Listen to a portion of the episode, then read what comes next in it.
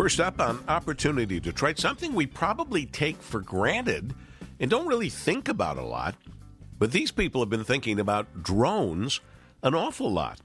As we welcome Lisa Peterson, Vice President of Business Development, and Alice Cummings, Director of Business Development for Airspace Link. Lisa, you first. Tell me about yourself. Here today is also with me Alice Cummings from our team, and she handles our industry relationships. Excellent. Hi, my name is Alice Cummings, and I handle our private partnerships with Airspace Link, uh, mostly our drone partners and our logistics operators and other people that are in the space for transportation and logistics. And I'm excited to be here with you guys. We are excited to talk about women in drones and our backgrounds um, leading a male-dominated industry. Yeah, I, I, it's it's funny because I never even think about that, but I guess you're right. It's been a male dominated.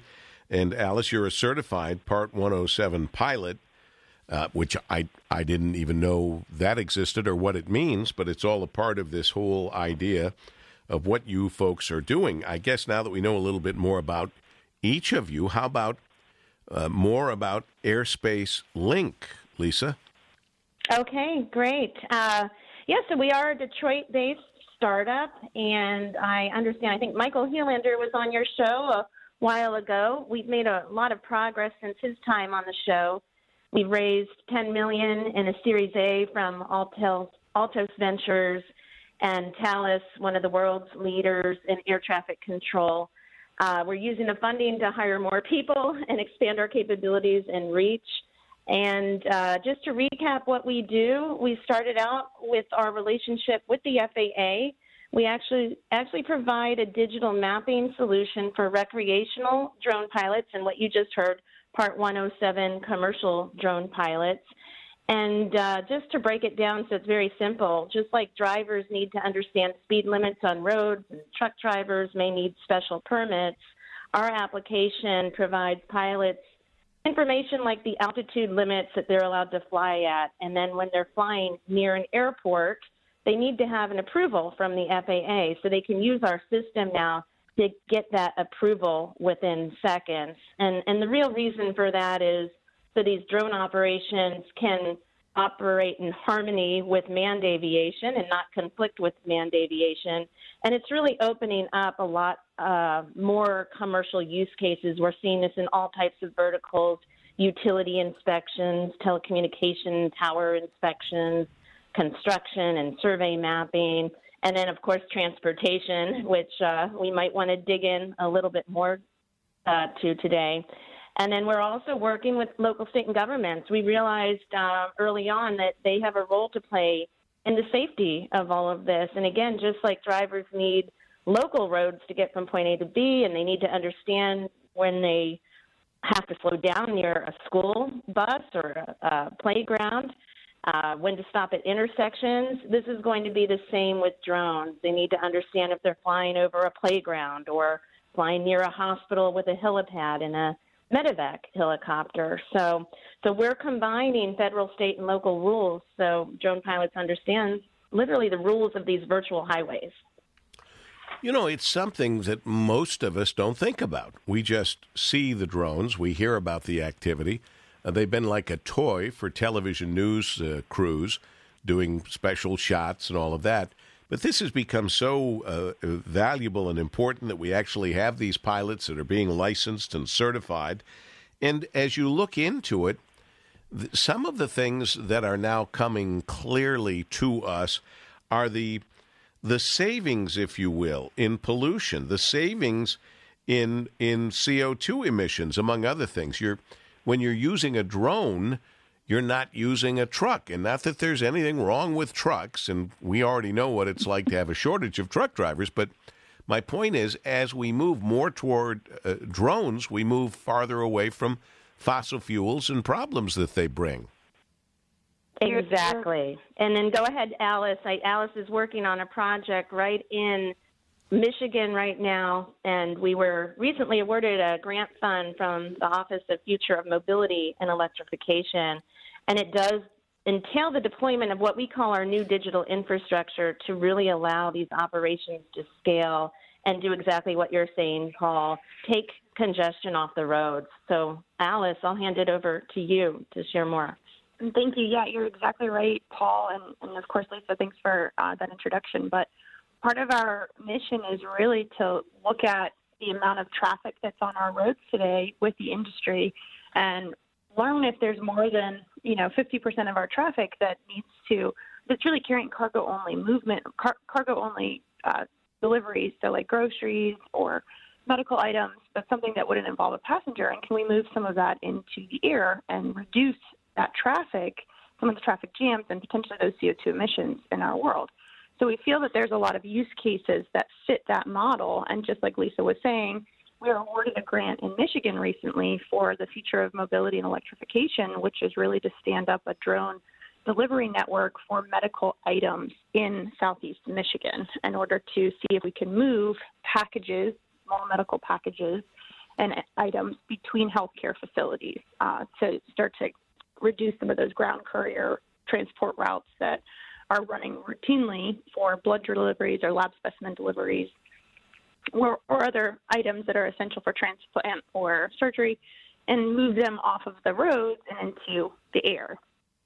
So we have, if we, um, in Michigan, we also started over a couple months ago over the summer, we, we did an early event at the Lakes of Taylor golf course where we set up drone demonstrations um, that were happening at the golf course during the course of the day uh, to deliver things like Gatorades and snacks and completely different use case, completely different scenario. Um, but at the end of the day, they were delivering to a special mailbox, a special customized drone mailbox to for these Gatorades and these snacks.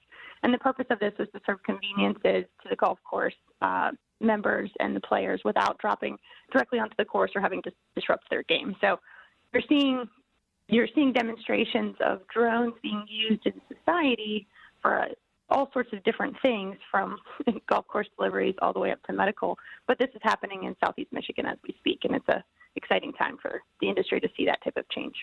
It is exciting. Uh, Lisa Peterson with us, Vice President of Business Development. Alice Cummings, Director of Business Development, Airspace Link. W- what would you say would be your most exciting projects that you're working on now in in uh, the Detroit area?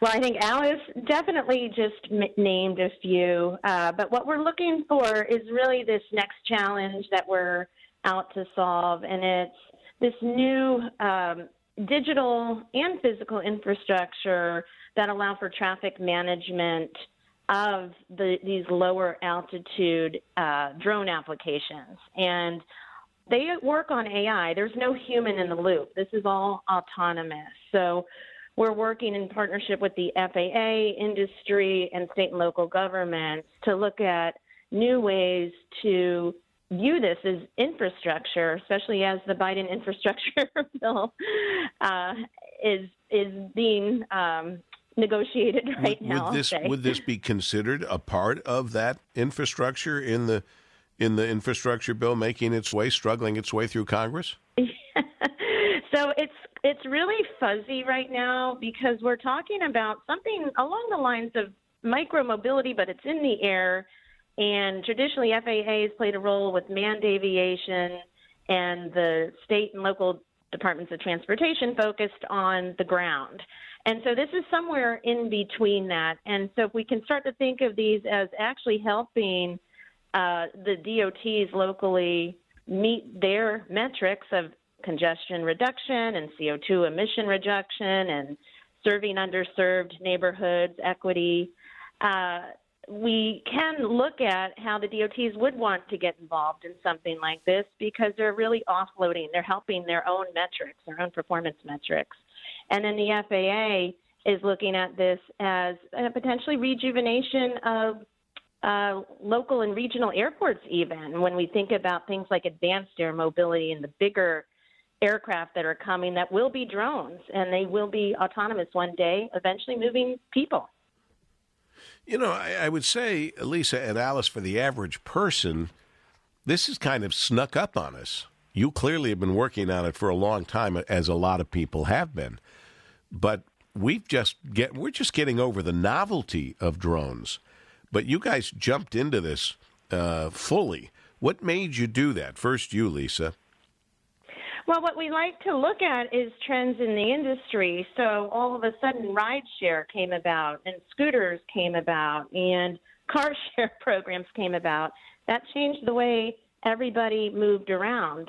And, and also with the rise in e-commerce and Amazon, it's also changed the way we are getting our goods and services delivered. So we we forecasted, we looked at the past trends, and we saw, well, this is going to happen again all over with drones. Very different arena, though. It is highly regulated by the FAA right now. So there's just a lot of um, new things we can le- take lessons learned from the past, having looked at these types of transportation technology trends, and try to apply them to the future. But it is a little bit uncertain right now. Um, we uh, are writing the playbook as we go along, and we're getting better at it all the time. In the state of North Dakota, we're working on the rollout of what's called a Beyond Visual Line of Sight operational infrastructure, and the state has funded this program. And the goal is to achieve the goals that we said. They're more rural, they're not as congested, obviously, but they have not great road infrastructure. So, getting medical supplies and pharmaceuticals to people uh, in an easier way than using our roads. Well, I'll tell you, you've proven to us on Opportunity Detroit uh, this day that it's more than the, it's it's on the edge of it, but beyond the wild, wild west of of this uh, this industry, if you will, with Airspace Link, and doing a great job to, to the point, Alice, where you even became a certified Part 107 pilot. I still don't know what Part 107 pilot means, but I'm still going to congratulate you for achieving that. And, uh, and I'm going to thank you both for being here to talk about it on Opportunity Detroit. Lisa Peterson, Vice President of Business Development, and Alice Cummings, Director of Business Development for Airspace Link. It's just the beginning, but you guys have been in it for a while, and we appreciate you sharing the information with us. Thank you very much, Paul, for the opportunity to be on your show. And we actually have three women pilots now, including myself. Beautiful. Excellent as we continue yes. on Opportunity Detroit.